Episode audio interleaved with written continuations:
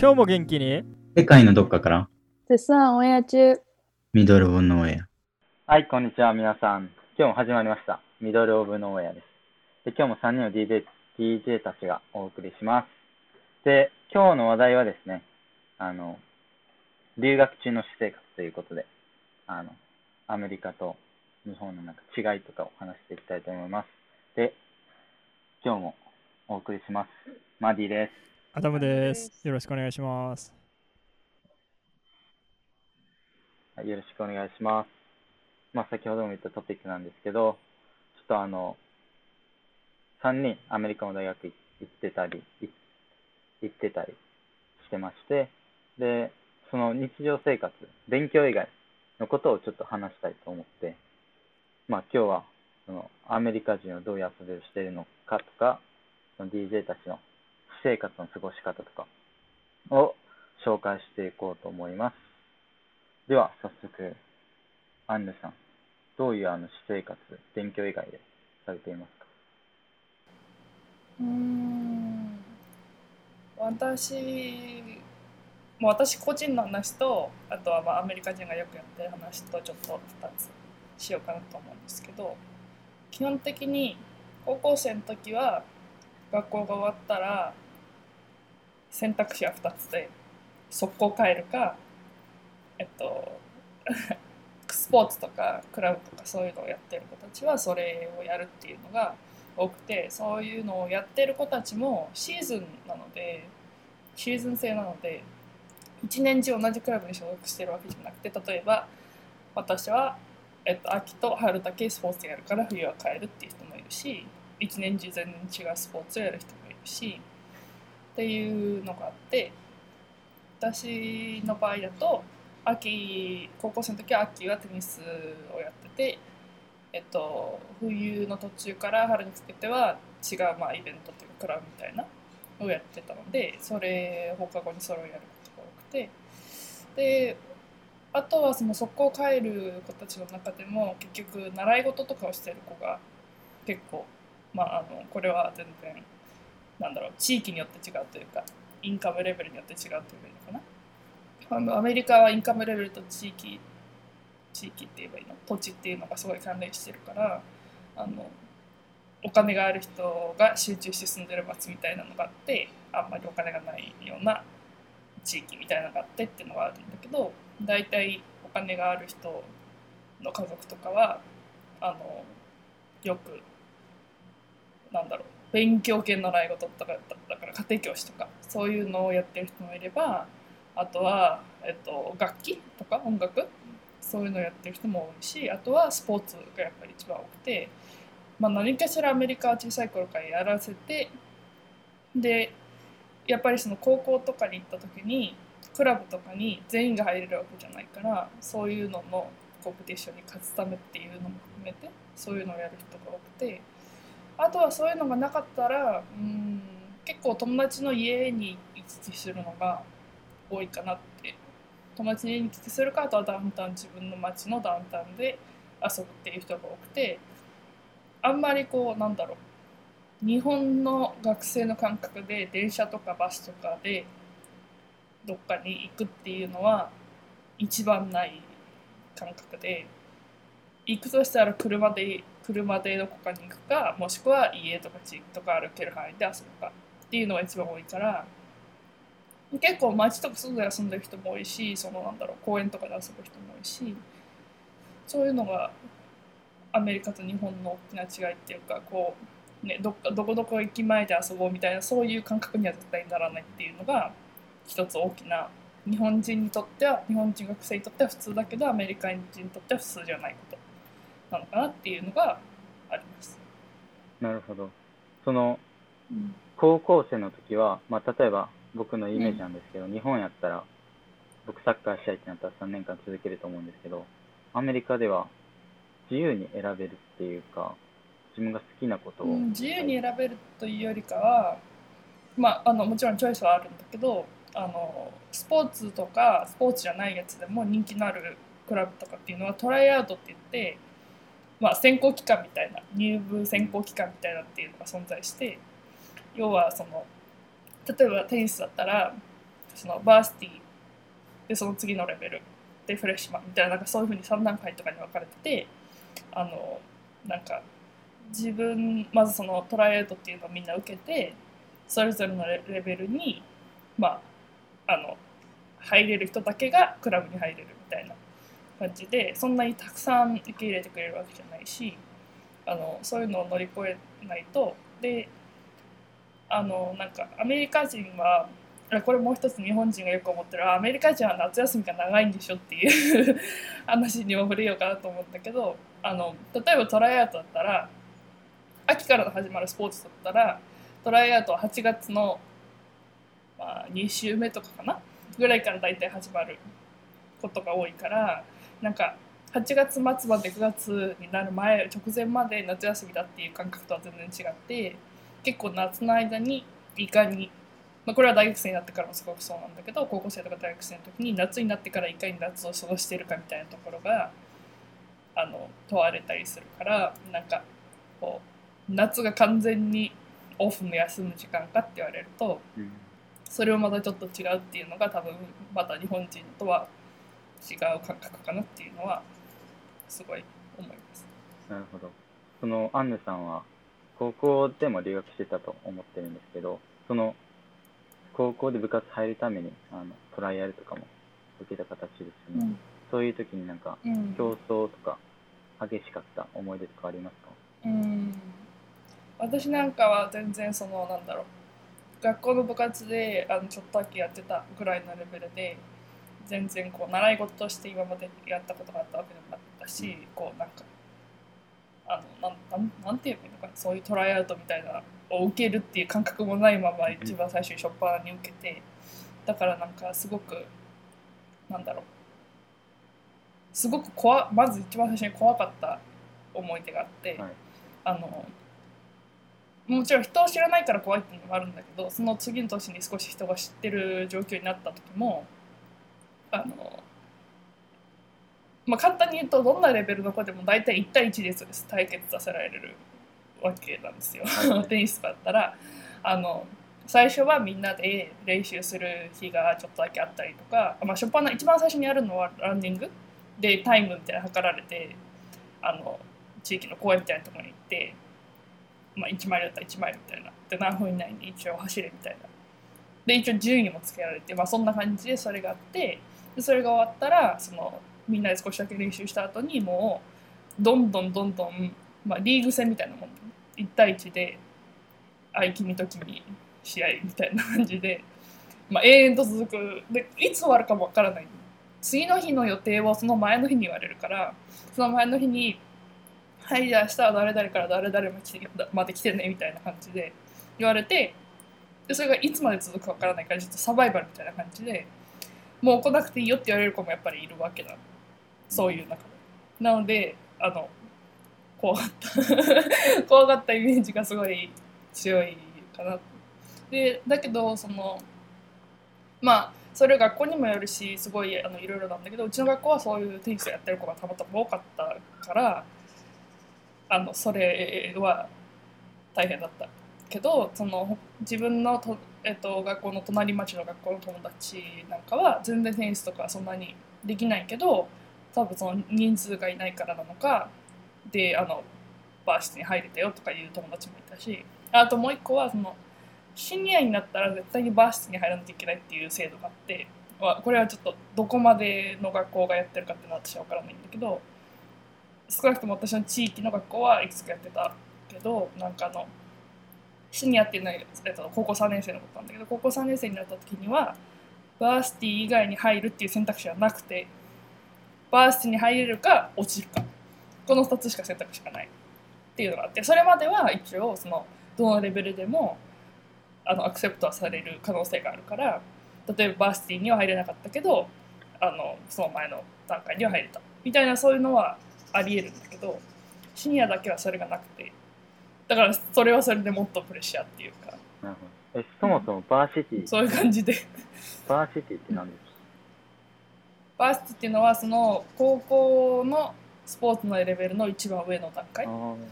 だからサッカーにも varsity が存在して例えばラクロスにも varsity が存在して一番その中でうまいとされてる子たちが一番上のレベルに入ってその子たちが例えばその地域戦とかうん。だからその日本でいう地地区大会っていうのかな地区大会とか都大会うん。とか、なんだろう県大会とか何関東大会とかいうのはそういうののそういうのの感覚で試合もあるからあの、まあ、もちろんそのなんだろう区切り方はアメリカは全然違うけどその州の大会州の州の中で地域があってそのカウンティっていうんだけどそのカウンティの大会そのリージョンの大会って言ったらそのカウンティの中でさらにいくつかの学校同士が対決するみたいな感じでそういうのって何段階かあってでそれもその土日にやったりとか朝からやったりとかそういう感じでやるんだけどそれが基本的にその大会がちゃんとあるのがバースティっていう一番上のレベル。でその下のレベルはもっとあの小さな大会かあるいはその学校同士であの試合やることが多くてそういう大きな大会大会はバーシティ一番のレベルに比べると少ないみたいな感じ。なるほど。では、あの、の今留学してると思うんですけど、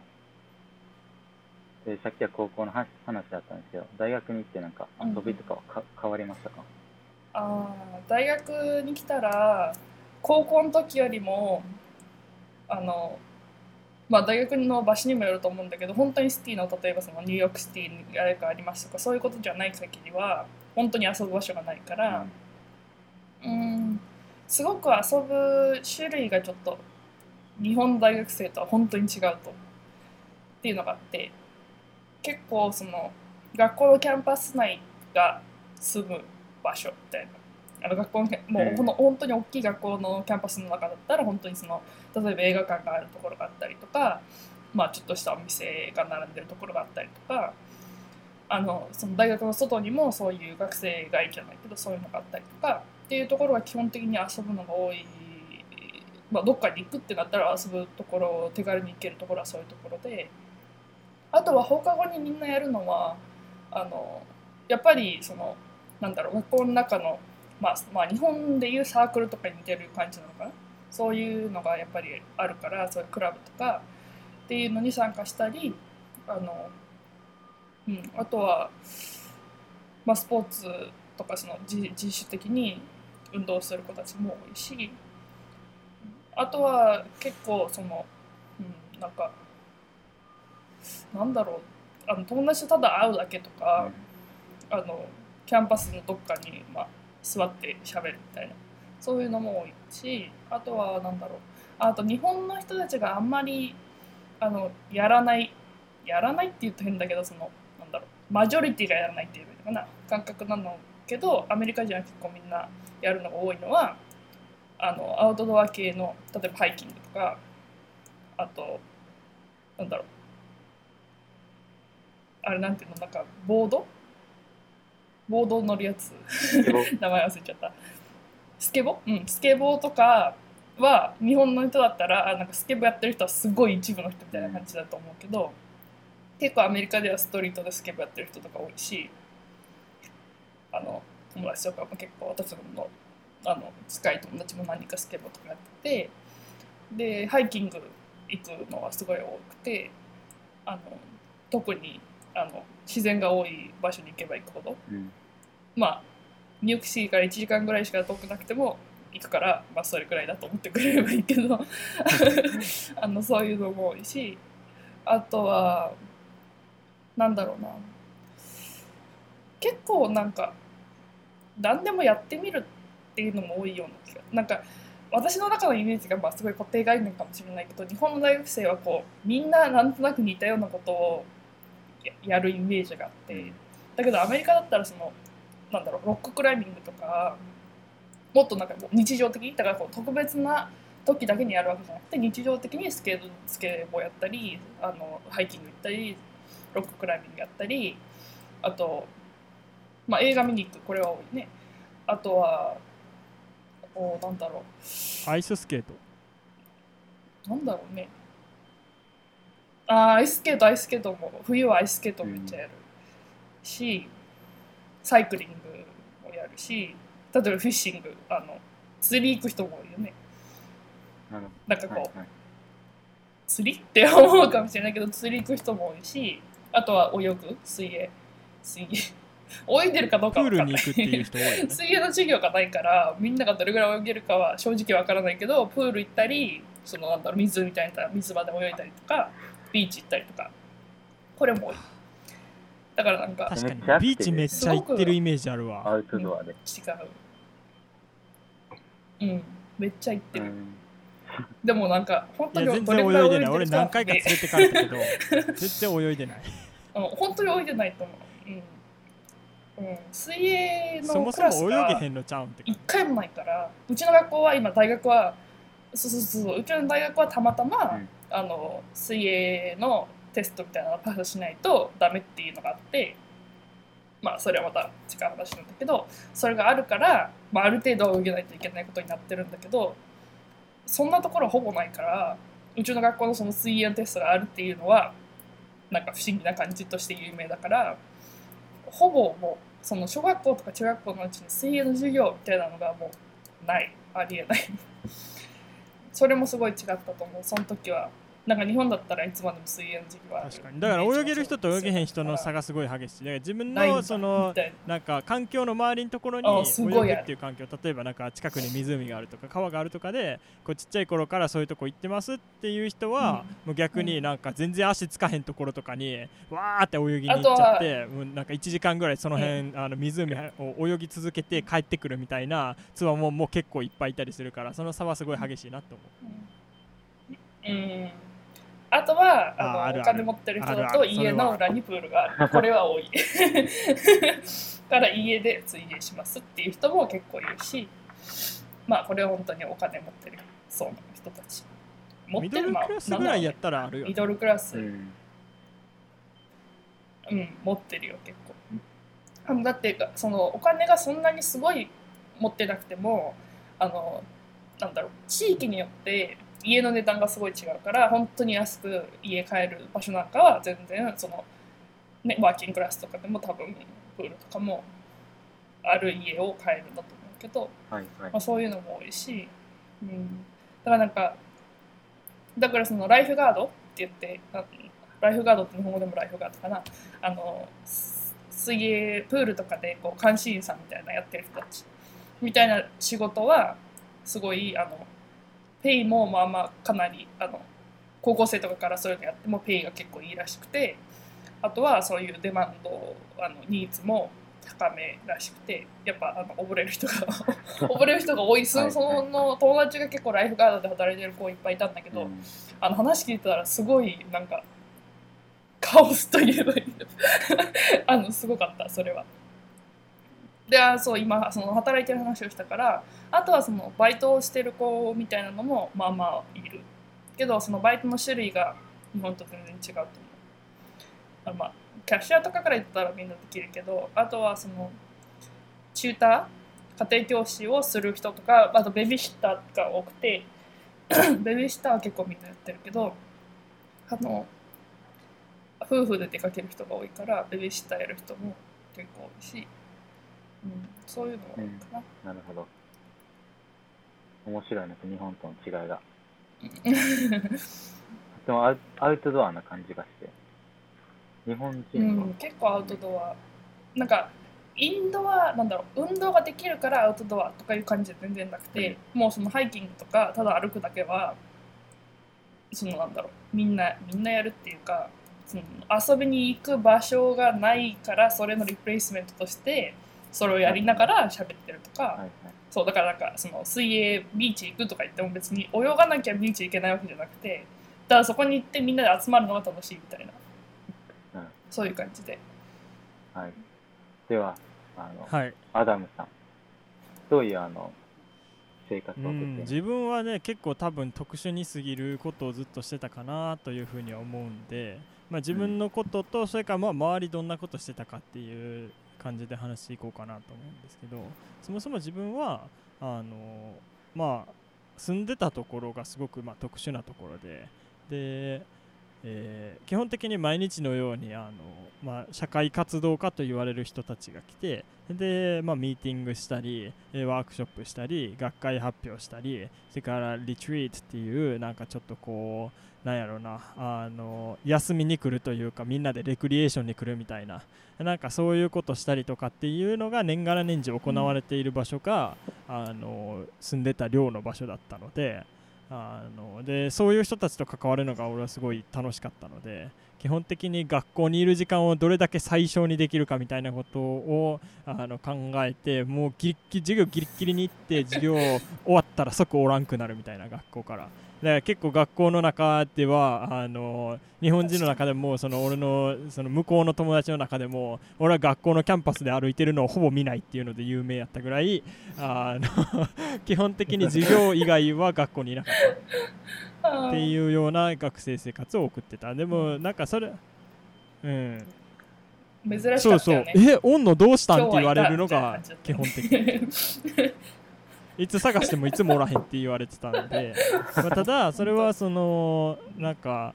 ね、さっき言った通りそのまあその学校の外でやってることっていうのがやっぱりすごいレベルが高くってでその、まあ、住んでたところのその活動家さん社会活動家って言われる人たちはあの実は世界から来ていて、まあ、もちろん日本日本ちゃうわ、えー、とアメリカ全国から全国っていうかまあ全土から、えーやってきてとかまあもちろん近くのね、えー、と New York State から来たりとかっていう人も、まあ、多いんだけどでもあの世界的にもすごく有名なあの社会活動家の方が集まる場所だったんであの結構面白かったのは世界中のあのえっ、とグレイシオロジストって何？氷河学者。氷河研究してる人たちが90人ぐらい集まって5日間ぐらい学科発表してる日があったりとかなんかそういうのとかもすごい面白かったなって思うし。でそういうのって本当にその大学のレベルじゃなくてもみんな院とか超えてなんか専門分野がめっちゃこう狭まっている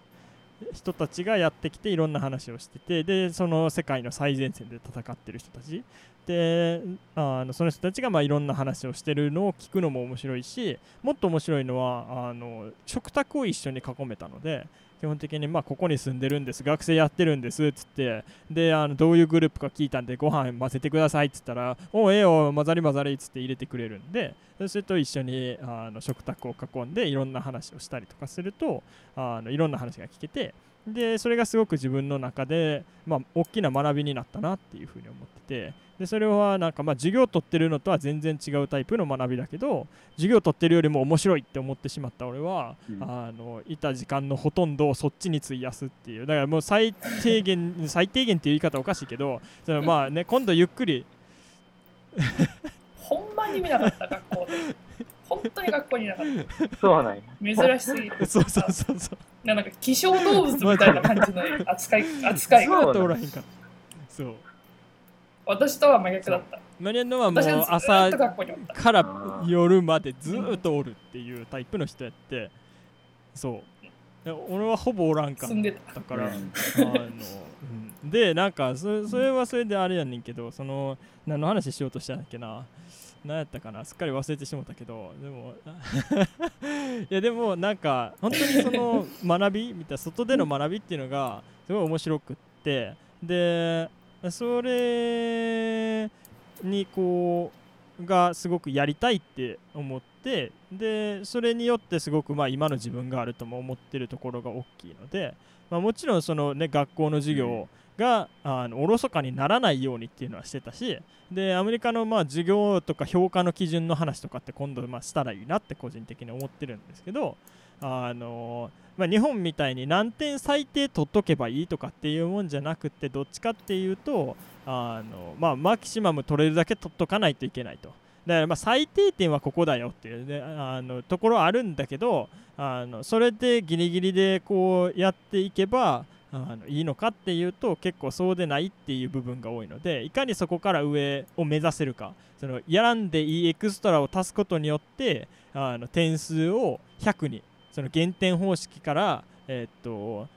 なんていうのかなあの引かれないようにこう100を狙うかみたいなところも一つすごいキーポイントなのかなって個人的にはその留学の留学生にのその成績の取り方においてねあの思うことはすごくあって。でなんで、まあ、もちろんその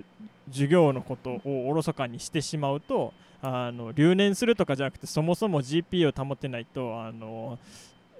そう退学もそうやしあの国を出されるもそうやしで、まあ、その後そうでその後、まあまあ例えば、まあまあ、あの退学まで行かなくても、まあ、2.0あれば一応は卒業できるというところがあるけどじゃあ2.0やってどこの大学にその次進学できるねんっていうようなことも考えたりするとやっぱりそれなりにその留学っていうものが目的でじゃあその留学っていうのは何でするのかっていう目的がその多分後ろにあってで何を学びたいとかどこで学びたいとかそういうものをあの全うするためにはえー、とちゃんと勉強してちゃんと GPA を保ってじゃないと、まあ、自分の行きたいところに行けませんよというようなことがあるのでやっぱりそこをおろそかにはできないっていうのは絶対にあって自分の中でも。なんであのそことの兼ね合いをすごく頑張ってた。でいかに最ミニマムなこうワーク量で終わらせるかっていうことを考えてるんだけど授業のミニマムを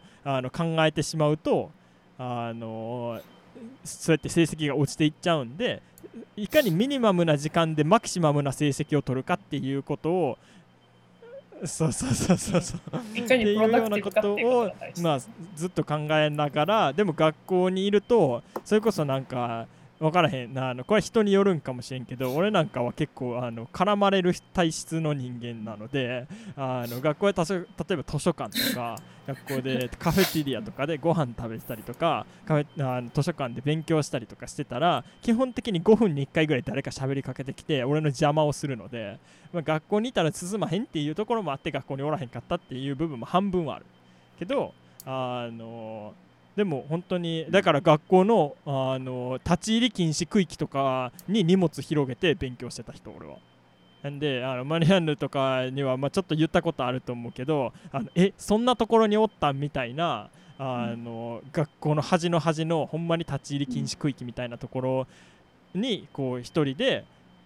あの隔離して自分自身でまあ勉強その学校にいないといけない時間はね、べ勉強というか、まあ、自分のやることをそこで、まあ、誰にも邪魔されずにやりつついかに最速で帰るかみたいなことをずっと考えて学校生活を送ってたなっていう人なので多分あのあんまりその他に類を見ないタイプのその学生生活を送ってたかなっていうふうに思う。ただあのそれと同時に、まあ、クラブしてたからクラブある日はやっぱりクラブの時間まで残ってたりするしで、まあ、休日とかはあの、まあ、クラブでできた友達とかクラスでできた友達とかに呼び出されて、まあ、どっかそれこそねハイキング行ったりスイミング行ったりビーチ行ったりあのできもしないアイススケートに連れて行かれたりいろいろするわけですわ。まあ、それはそれでまあ楽しいっちゃ楽しいな あとはなんかあの誕生日パーティーとかにめっちゃ呼ばれるとかあのそういうのは結構あったな。っていうあーはいはいはいパーティーの感覚も全然違うよね。日本人が思ってるこれがパーティーだっていうのとは、もうあの集まりはパーティーだから、何しようが集まりはパーティーだからアメリカ人にとっては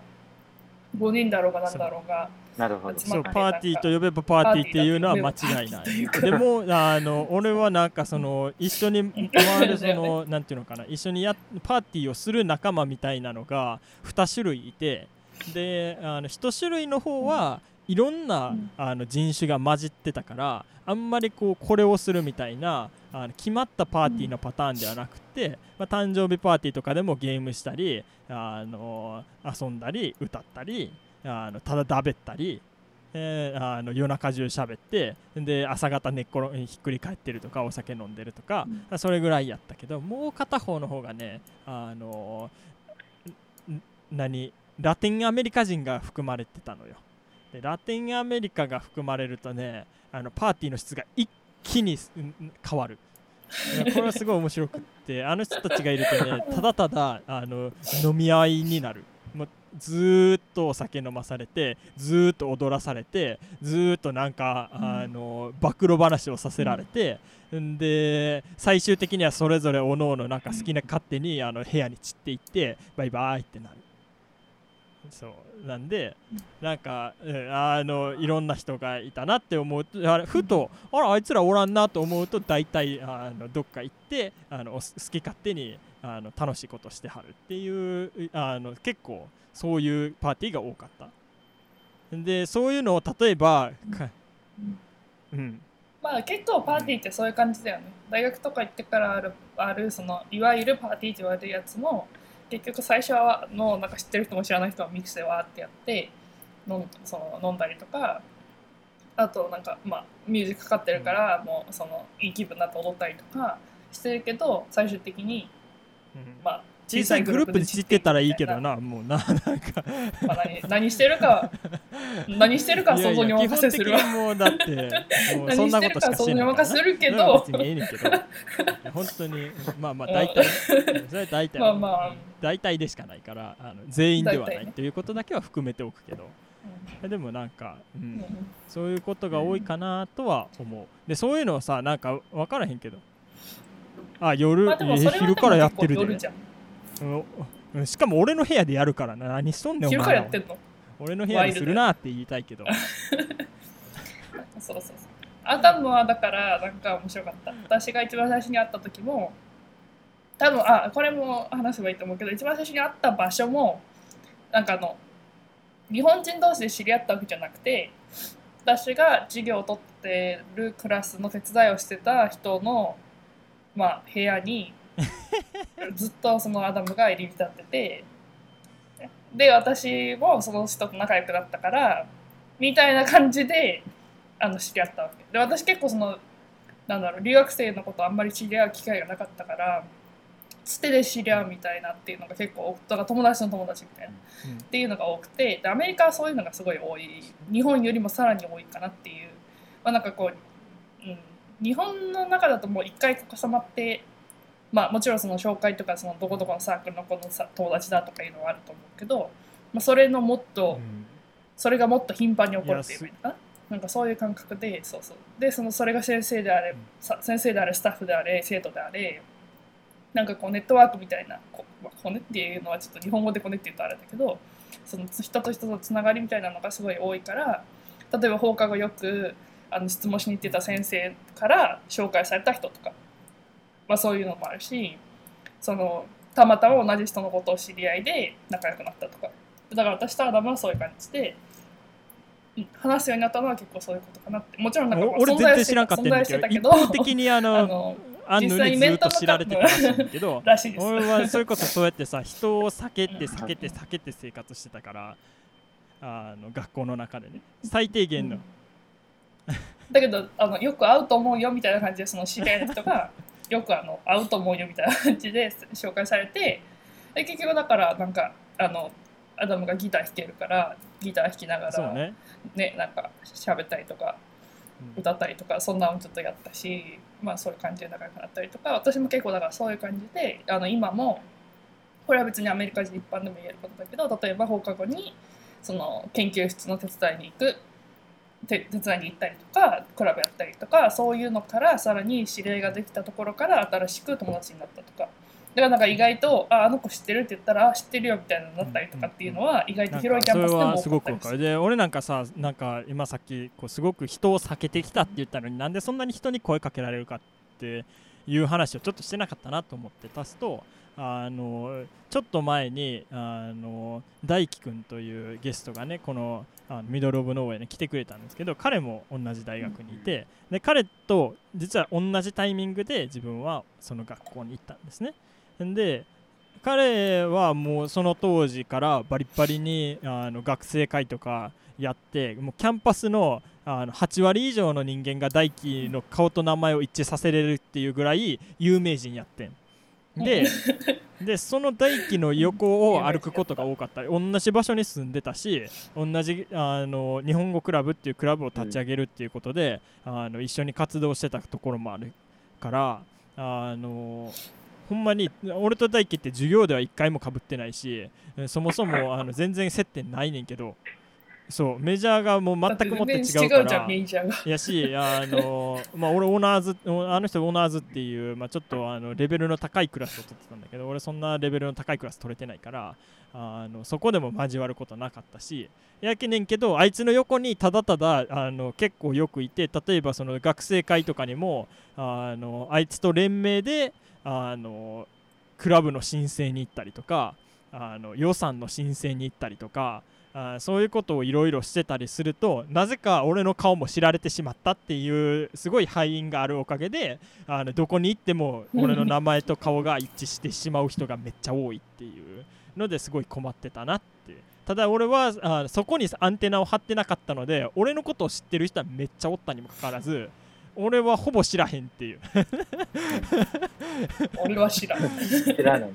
本当にそういやでも本当にすごかった。それはちょっとなんか私も羨ましいぐらいに。あのみんなよう知ってるしその数少ない学校にステイしてる時間の間に うん。喋りかける人も多さな。っていうのはすごい。だからなんかそういうのはでもアメリカですごく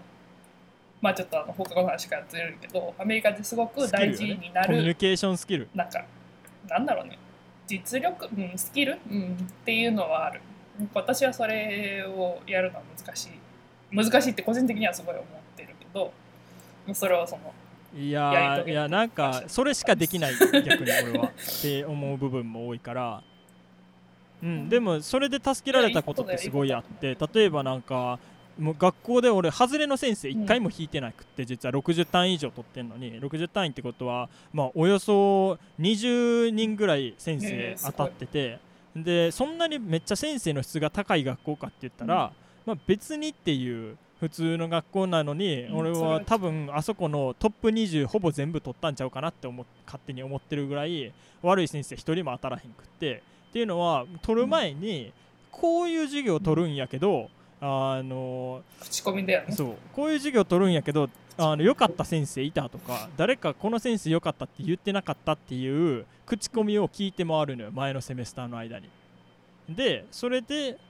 そう。でそれでああの先生良かったよとかあの先生面白かったよとかあの先生いいってあの人言ってたわとかって言ってつないでもらってそのとこその人のとこ行ってで実際にその先生と会ったりとかしてで喋ったりとかしてあじゃあ次のセメスター履修しに来ますって言って履修するみたいなあのことができるとすごく良かったな、よかっそれがすごい良かったなって思ってるしそうやってコネクションをつけておくとあの例えばなんか、そのテストとかであテストの範囲が本当はみんなに言ってないねんけどちょっとこう自分留学生でとかって毎毎授業終わりにこう先生のところにあのまあ質問最初の方はね質問しに行ってでもだんだん先生と仲良くなるのよ。で仲良くなったらもう世間話し始めるのよねお互いに。でただただ先生のところでダベるっていう。でそのダベってる先生いやあの先生のいやあのさっきアンヌが言ってたその先生の授業俺一回も取ったことないねんけどでもちょっといろいろな縁があってその先生と仲良くなることができてその先生がそのラボを管理してる先生だったのでそのラボに入れてもらってそう、うん。でラボ入れてらしてもらったからその授業やってないあの教室にずっと居座って勉強できたのよ俺は。でそれもあってその先生のところにずっといたんやけど、でもなんかあのそういうで感じで結構そのまあ先生とその授業以外のこともいろいろ話ができたりとかできるようになってくるとあの先生にちょっとね自分ねってあの留学生でねってあの心配でねってでしかもテストってねあんまり得意じゃなくてねってあのテストってどんな範囲出るのって何回か聞いていくと先生がお情けであ多分こっからここの辺出るよとかもっとええ先生やったらあここ出すよとか言うてくれもう言うてくれたら、うんあとはそこ対策するだけやから、えある意味チートとも言えるしある意味でそれをコネとも言うんやけどでもなんかそういうスキルみたいなものっていうのはなんていうかなあの不正でもないしあのやましいことでもないし逆にそれがすぐそう。そうそうそう。自分がその得た自分が努力して得たスキル先として生の心象がすごい良いので例えばめっちゃテストでつまずいても先生に「どうしたん?」って「ちょっとなんかあったん?」って言うてあのそのテストの点数をちょっと上げてくれるとか、うん、そうそうそうそう先生から声かけてもらえたりそういうこと。をうん。そうそうそうそう。先生が声かけてくれたりとか。えそうそうそうそうあとデッドラインいろい伸ばすわろそういって言ってくれうなんかこうアドバンテージをすごい受けることがですきる。でそれができ始めるとその学校生活っていうのはすごいやりやすい。しで先生も気に入ってくれるとじゃああの次何のクラス取んの？とかって聞いてくれてでいやあの自分のメジャーこれでで次はこのクラス取らなあかんのですって言ったらあじゃああの自分の知り合いのあそこのデパートメントにこんな先生おるからその先生の授業取ったらええわとかって言ってつないでくれてで、うんそしたら店員そういう先生って結構人気やから店員とかなってんのにそのまんまなんかあのコネであじゃあ店員あ大丈夫大丈夫入れてあげるよって言って入れてくれたりとかっていうところまで結構そのポジティブなこうサイクルが回っていく。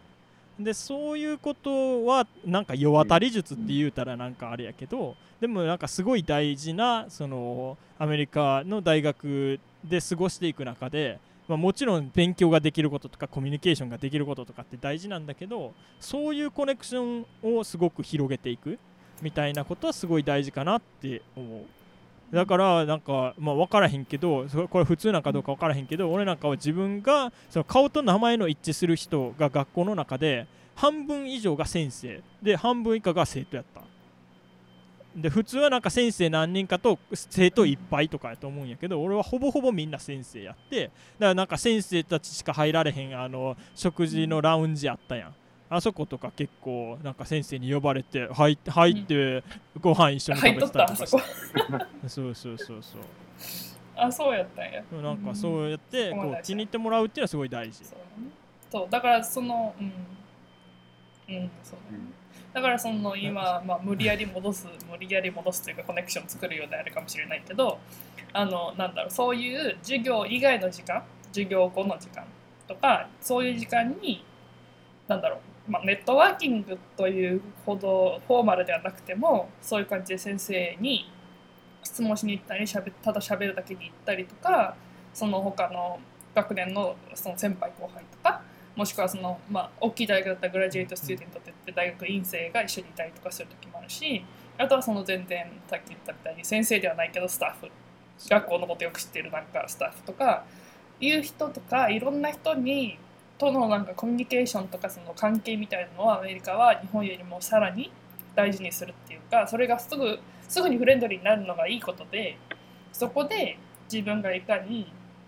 そういう時間その授業外の時間とかを使ってなんか人として近くなるかみたいなところがそれが最終的に例えばもっと自分に何かをするチャンスを与えることになるかもしれないしあのそのねなんか困ってる時に先生とかその向こう側から気にかけてくれる。授業外でも気にかけてくれるもんね。なんか道端でとか教室でとかさ廊下か。廊下でとかあったりしたらそこで立ち話しちゃったりとかもするしもっと言うならば例えばバスストップ、こう学校のバス停でバス待ってたりしたら今から帰るから乗ってきって乗せてってくれたりとかあのちょっとうん。こう冬に向けて冬もん買い物に行かなあかんねんって言ったらあー自分も行かなあかんからじゃあ来週日曜日拾ってあげるわって言ってあの車出してあのアウトドア屋さんまでこう冬物のこう靴とかジャンバーとか買いに行くのをこう足になってくれたりとか、なんかそういうもう外のそうそうご飯食べに行こうとかもあるし。ご飯ちょっと食べようみたいなそういうこうね、うん。あの関係性ってちょっとあと自分がやってるこれこれこういうイベントに来なとかそんなんもいいし。そう。そ外のねだからなんかこう全然うん関係ない学校外の。イベントって言われるのかな。そう。でなんかそれはさなんかこね。う日本では公私混同とかさ多分なんかそういう問題になっちゃうからすごく先生もある意味ねそれそれでこうなんていうかなこう裁判になっちゃったりとかいろいろあるからこそ、まあ、難しい部分もいっぱいあると思うんだけどあの日本で日本じゃないアメリカでは結構それが当たり前にというかそれをやらへん方があのできひんっていうレッテルじゃないけどできないっていうことであんまりそのこう最大限にその活かせてないよっていうようなことでお前が悪いっていうようななんかそういうことをまあ悪いっていうかまあまあまあ悪悪いっていうかそのなんだろうネットワークとかコネクションとかを作るほど興味がなかったとかあのなんだろう意欲が足り、まあ、意欲が足りないというかなそういう感じに見られるだけで別にそれが何なんだろうマイナスにはならないけどプラスにならないから相対的にマイナスになるっていうイメージかな。なんかそういう感じで言うかな。だからなんか日本でそのあ不公平だって言われて良くないって言われることとかねそのまあお気に入りみたいなのとかでもそういうのがアメリカではお気に入りだろうがそのネットはコネだろうがそういうことも、まあ、その公私混同とか言ってるようなことも結局は自分が努力して、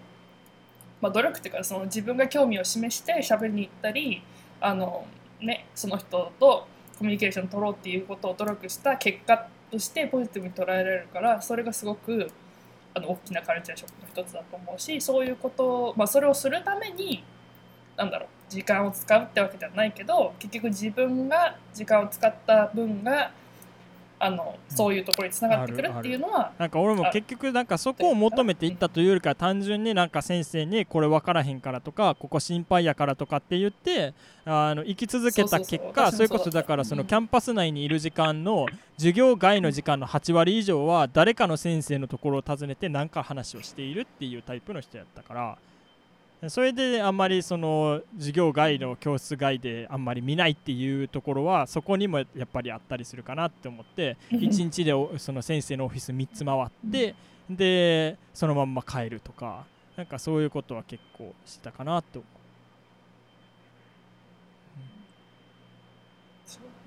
まあだからそれがその授業外の時間でいかにまあう、なんだろうコネクションだったり人とのつながりを作るかっていうのもまた大きなちょっとキーポイントの一つというかな。うんうんそう。だからそれがで結構ちょちょっとだけそのなんか本題からもうだいぶずれた感じもするけどもうちょっとだけずれるとあの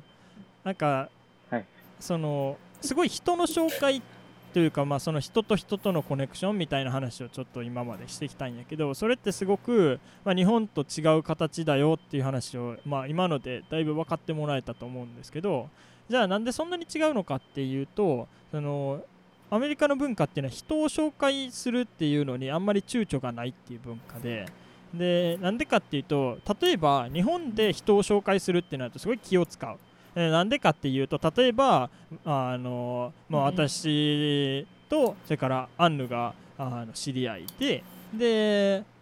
私が今度新しく、まあ、マディ君をアンヌに紹介しようと思ってマディ君をアンヌに紹介しましたというような状況があった時に、もしマディ君がごめんね勝手にちょっとあの悪者にしちゃうけどあのマディ君が、はい。あのちょっと何かこう粗相をしてしまったとかあのあんまりこう、まあ、方向性が合わなかったとかあそれからそうそうそうそう。まあ、全然そのなんか本人が悪いわけじゃなくてもただ私にとってそうそうとかない人そういうことがあった時にうんそれでその責任っていうのの所在は紹介した私に来るっていうのが日本のそう感じででだからこそその紹介する人間っていうのは誰にあの誰を紹介するかっていうのをすっごいなんていう気を使わないとまあ、でそう。もそれはなんか自他ともにそういうふうに感じるよね。自分もあ自分が責任取らなきゃって感じるし周りからも責任取るとお前だろみたいなっていうところでなんかすごくまあ紹介しにくいというかよっぽどのことがない限り紹介しにくいっていうまあ空気感がすごいあるのかなって思う一方でアメリカっていうのはもう紹介してしまったらあとは本人同士の問題やから俺関係ないよっていうスタンスなのでうん。じゃあ別に例えばあのそうそうそうそう。とりあえず一情報としてあなんで。マディ君がなんか、まあ、アンヌがやってることに興味があるっていう話を聞いて俺がえじゃあアンヌと会ってみたらいいやん一回って言ってつないでそしたらもうその後は俺ノータッチで2人で何かやる。何か起こるんやったら起こるし何も起こらへんやったら起こらへんっていうすごいさっぱりしたというかえっていうそういう関係性にあるからこそその人を紹介するっていうことに対してのこうよいしょっていう、まあ、ハードルがすごい少ないのかなと思っててだからその、まあ、何か例えばね、うん。さっき意欲って言ったけど、まあ、自分こんなことに興味あるんですとか自分こんなこと探してるんですこんなこと知りたいんですっていうことを発信すればするほど発信したことを聞いた人があじゃあ自分の知り合いでこんな人おるよとかあ自分こんなことしてるよとかあーあこんなこと聞いたよとかあこんな先生いるよとかここに行ったら誰に会えるよとかあそういう話をもう普通にえそんな個人情報喋っちゃっていいのっていうぐらいあの言っちゃう。だから勝手に電話番号とか教えられちゃったりとかするんやけど逆にね。それはそれでちょっとうん。まあまあワークワークのねだけど電話番号とか E メールの場合はあるからえ急に全然知らない人からかかってきたと思って誰誰誰と思って話聞いてて詐欺かな詐欺かなと思って聞いてたら最後にいや誰からね紹介してもらってて、へえって聞いてないぞ俺みたいな。最初に言えや。いうことは結構あんねん。あんねんけどなんかそれぐらいこのなんかフランクに人を紹介してもらえたり人を紹介したりとかうん。っていう関係性があるからこそ今み今さっきみたいな話のその人との関係性を築き上げることができるっていうこともまたなんか全然違うことなのかなって思うと、まあ、今の話の続きでちょっとこう留学に行く人には、うん。あの頭の片隅にねちょっと残ってほ残ってたらいいなっていうふうに思ったのでちょっとシェアしときますね。うん。ああ、なるほそうだからなんかトライアルエラーっていうかもうそのやってみて、もちろん合わない人も絶対いるからでもそれをとりあえず自分が興味があるとか自分がこういうことしたいとかこういう人と会いたいとかこういうところが足りないとかそういうことをあの全然、まあ、もちろんそのすごく期待しなくてもいいけどとりあえず言ってみるでこれがすごい大事でとりあえず言ってみるっていうのは大事で私も最初はすごいその言うのをためあこの人は絶対知らないよみたいな感じでちょっと決めつけてど。言わなかったりとかっていうのがあったけど意外とコネクションがあったりとか例えば私の,、えっとそのアダムと一緒に行った学校の biology の先生は実は私の English の先生とすごく仲良かったとか。 biology と English なんか全然そんなえ？みたいなところだけど仲良かったとか。例えばそういうことが起きたからあの別にそれは紹介でどうにかなったわけじゃないけどたまたまそういうこともあったりとか。あの全然知らない人とつながってたりそのねその知り合いの知り合いとかいうレベルでも紹介してくれるわけだから自分の直接知り合いってないのにあそういえば前あの人が自分の知り合いが違う人の話をしてたよみたいな。そういうレベルでも紹介してくれたりとかするからあの留学してる人は特に自分の困ってることでもいいし興味があることでもいいししたいことでもいいしなんかヘルプが欲しいことでもいいし何でもいいけどそういうのをとりあえず、まあ、あの言って回るみたいな。それでトライアルエラーでそのやってみてその中でもちろん良くない出会いもあるかもしれないけどいい出会いがそのやればやるほどいい出会いに合う確率が増えるっていうのかな。なんかそういう感じだから、うん、それは私もすごく留学まあ留学じゃなくてもそうだと思うけど留学に行くんだったら特に、あのまあ、実践するっていうかあの、ね、そういう習慣ができれば自然と自分のチャンスが上がるというかななんかそういう風になるから。しなんか今日本に帰ってきてで日本でいろんな活動を始めてでやっぱりなんかちょこちょこいろいろこう、まあ、こんなことしてるんですとかこんなこと興味あるんですとか言ってたら集まってくるのよね日本でも。あ日本でも集まってくるんやと思って、うん。うんまあ、そんなにそのなんか、まあ、アメリカでやってた時ほど一気に広がるとかあのその情報にすごくこうなんていうのかなこうスッと届くとかっていうことはなくてもちょっとずつでも広がっていくっていうことで、多分この半年とかこの、まあ、帰ってきてから1年弱ほもうあともうあと23日で多分1年経つみたいなそれそれぐらいの感じやけどでもこの1年で できたコネクションってそれこそ多分数百人に上っててでその数百人みんなが今の自分のその活動に対して何かしら関わりがあって何かしらサポートしてくれててっていうことがあるって考えるとなんかそのスキルをそうそうそうそのスキルをそうあのがすごく助けてくれたなって思うからこそで留学っていうところでそのスキルを伸ばしやすいかなって思うしあんまりその人間関係気にしなくても間違えても何とでもなる世界。日本はちょっと間違えちゃうと何ともならへん世界やからちょっと怖いけどそうそうそう、うん。ちょっと怖いけど逆にその悪い噂の方に流れていっちゃうと何をしても悪い噂ばっかがついて回るみたいなことになっちゃうからちょっと怖いけどうん。でもアメリカでやったら、まあ悪い噂も回るけどけどでもなんかあのまあそれなりにヘマをやってもそれなりに人が集まってきたりそれなりに情報が集まってきたりするから、なんかそういうことをさっきのトライアンドエラーじゃないけどねあのいろいろやってみてそういうスキルをその、まあ勉学とともにねあのやるっていうのはすごく大きな意義になるんじゃないかなと思うしそれが多分これから何をするにおいてもうん。すごい助けてくれるんじゃないかなって個人的には思うのですごい大事なポイントかなと。あとはやっぱり留学に行くと新しいスタートっていうか今までこうなかなかスタートできなかったことをチャレンジできる機会でもあるしあとはまあすでに英語ができないとか日本日本人だっていうことだけでも何か言えることがあるから英語できませんって言えばいいし日本でこういうことやってましたって言えばいいし自分が好きなことはこういうことですって言えばいいしまああの、まあ、これ以上落ちるあれがないって言ったら変だけどあの今からがスタートやしそういうことをやってみればいいしあのできないことをすごくできないそのなんだろう自分が興味あることと同じぐらいに自分ができないこととかヘルプが必要なことを言うっていうのもそのコネクションを作る大きなポイントになるからあのその自分が今できないことをあできないからどうしようって思うよりかは抱え込まないことまあ、吹いて回るというか言って回るそうそう言って回ることによって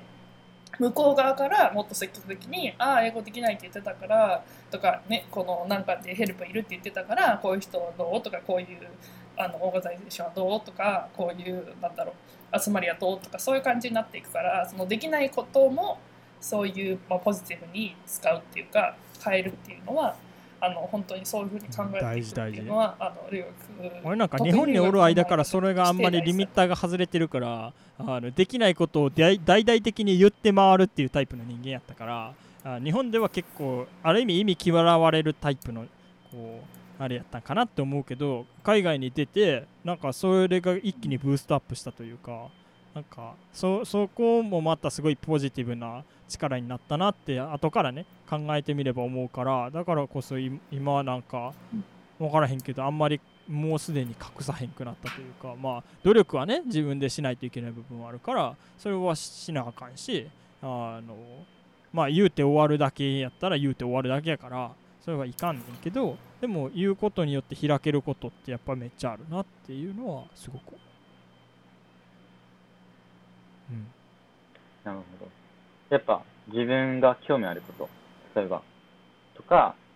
あの不安なことを発信することによって、そこに関連関連している人との線がつながって、で、そこからまたうん。あ何倍にも広がっていく。っていうことに、まあ、可能性がある。まあ、日本ではちょっと難しいところもあるかもしれませんけど、ちょっとアメリカではそれが当たり前というか、皆さんやってる。ということが、なんか、もし留学される方は頭に入れておいた方が。やらへんとゼロやけどプラスにできるっていうのはすごいさよねって思ううんうん。そうですね。可能性を信じてまあ、ちょっと、僕も言ってください言いたいことっていうか、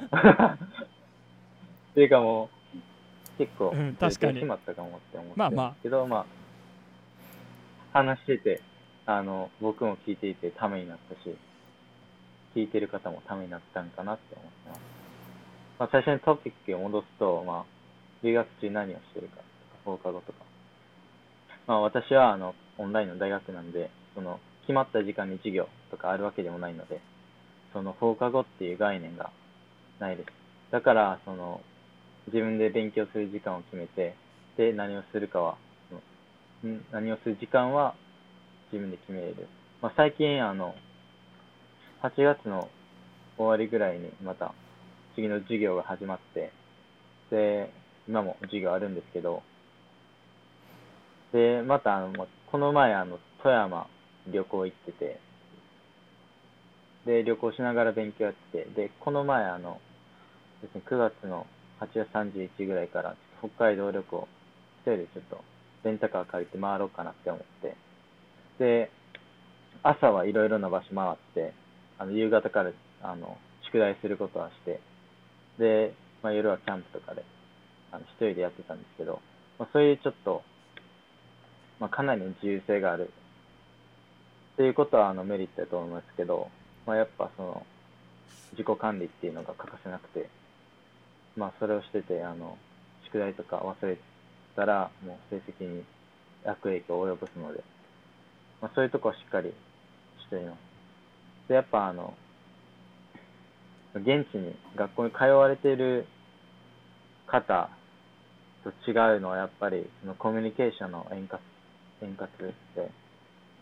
まあ、こっちはあのメールでやり取りするので彼らは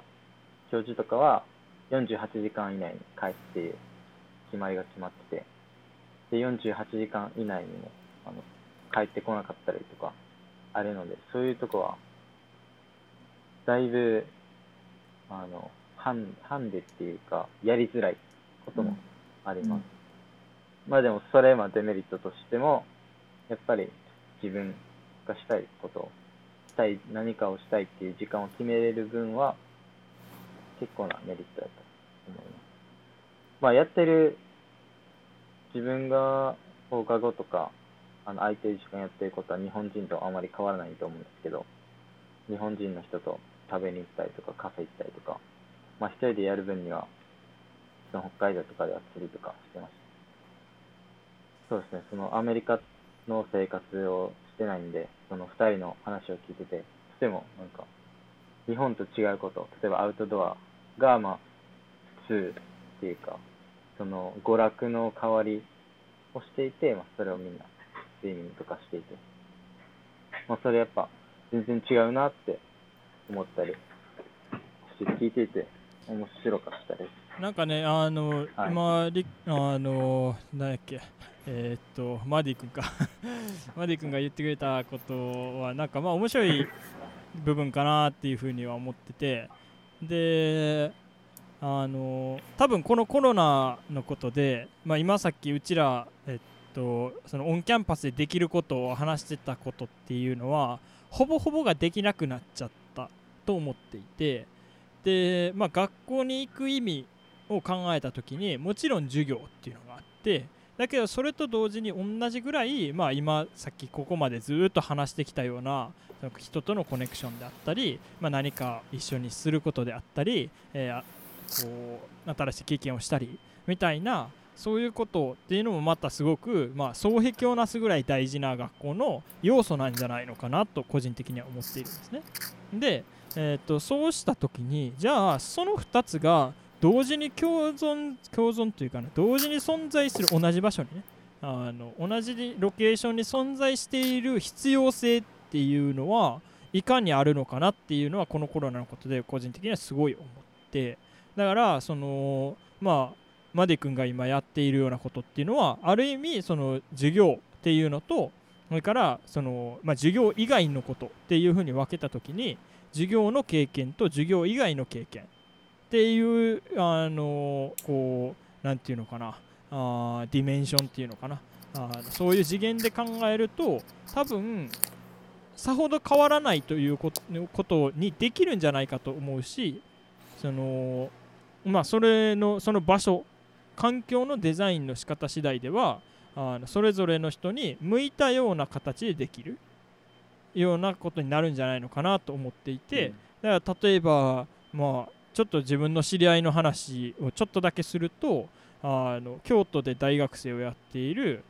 知り合いなんですけどあの料理人になりたいって言っててで京都ではあの学生をしながら老舗の、えー、と旅館で、まあ、料理人の修行をしていた。ただこのコロナの関係で大学の授業がオンラインになったんでじゃあ自分はあの料理人の修行を別のところでするって言って小笠原諸島まで飛んでで小笠原諸島で、まあ、あの日中は学生をしながら、えっと朝に、えっと漁師と一緒に、まあ、船で漁に出てで魚の目利きであったり漁またさばき方みたいなことをすごい習っててで日中学生してで夜老舗のお寿司屋さんでその取ってきたお魚を、えー、と寿司にして握るっていうことで料理人の修行をするみたいなことをしている人がいてこれって多分その、まあ、今マディ君がやってることと同じような形だと俺は思っていて、まあ、学校の授業っていうのとそれから学校外の授業で私は何をするかどういう経験をするかみたいなことなのかなと思ってたりするとその2つが、まあ、うちらはたまたまもしくは今までの学生っていうのは、えーっとまあ、従来の形っていうのはそれが同じロケーションにあったからこそまあ遊んだりとかっていうようなそういう貴重な時間があったかもしれんけどまあ遊んだりっていうのはもちろんねあのそれが別々の場所であってもできるやろうしもっともっとその自分がやりたいこともしくは学びを深めるのに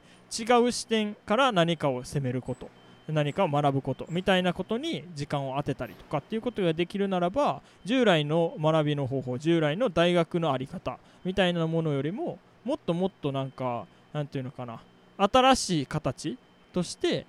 こうリコンストラクションリリコンストラクションで合ってるかななんかちょっとこう立て直すじゃないけどなんかちょっとこうリデザインというかあの今までになかった概念でありつつ、まあ、新しい次元にその学びっていうもののフェーズを移動こう移行させていけるんじゃないのかなっていうふうなことを、まあ、今僕自身はオンライン授業というものに対して、まあ、可能性を感じていて。なんでなんかそれもまた一つの大学の在り方なんだよって言える時代が来たらいいなって思うしそれをこう今回あののことで多くの人が、まあ、気づくきっかけになったと思ってるしこうやってまああのマディ君みたいにそういうことをしている学生っていうのが多分その道を示してくれるんじゃないのかなと思っているのでなんか今までの方法が良かったよねとかっていうことじゃなくそれぞれにいいことがあってそれぞれに向き不向きがあると思うけどなんか考え方次第捉え方次第もしくはやり方次第で全然違う方向性同じことができるとは言わんけど全然違う形ででもそれぞれに合った方法で学びを深めていける学びをデザインしていくことができるみたいなことにできるんじゃないのかなって思いますので、はいまあ、あんまりあのまとめはないけどでも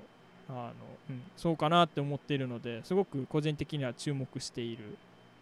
えーとまあ、その学習方法というか勉強を進めていく学びを深めていくっていう工程なのかなと思ってます。なるほど。そうですね、今日はあの留学での経験に基づいて放課後何をしているのかとか、あの教授とのコミュニケーションとか、あの人脈の広げ方とか、まあ、それが日本とアメリカの違いっていうことを、まあ、3人の経験談を用いて話しました。で、またその聞いていらっしゃる方の参考になれば、あの、もし留学してするときに、あの、役立つようにな情報であったら嬉しいと思います。では、今日もここで終わります。ありがとうございました。また来週。バイバイ。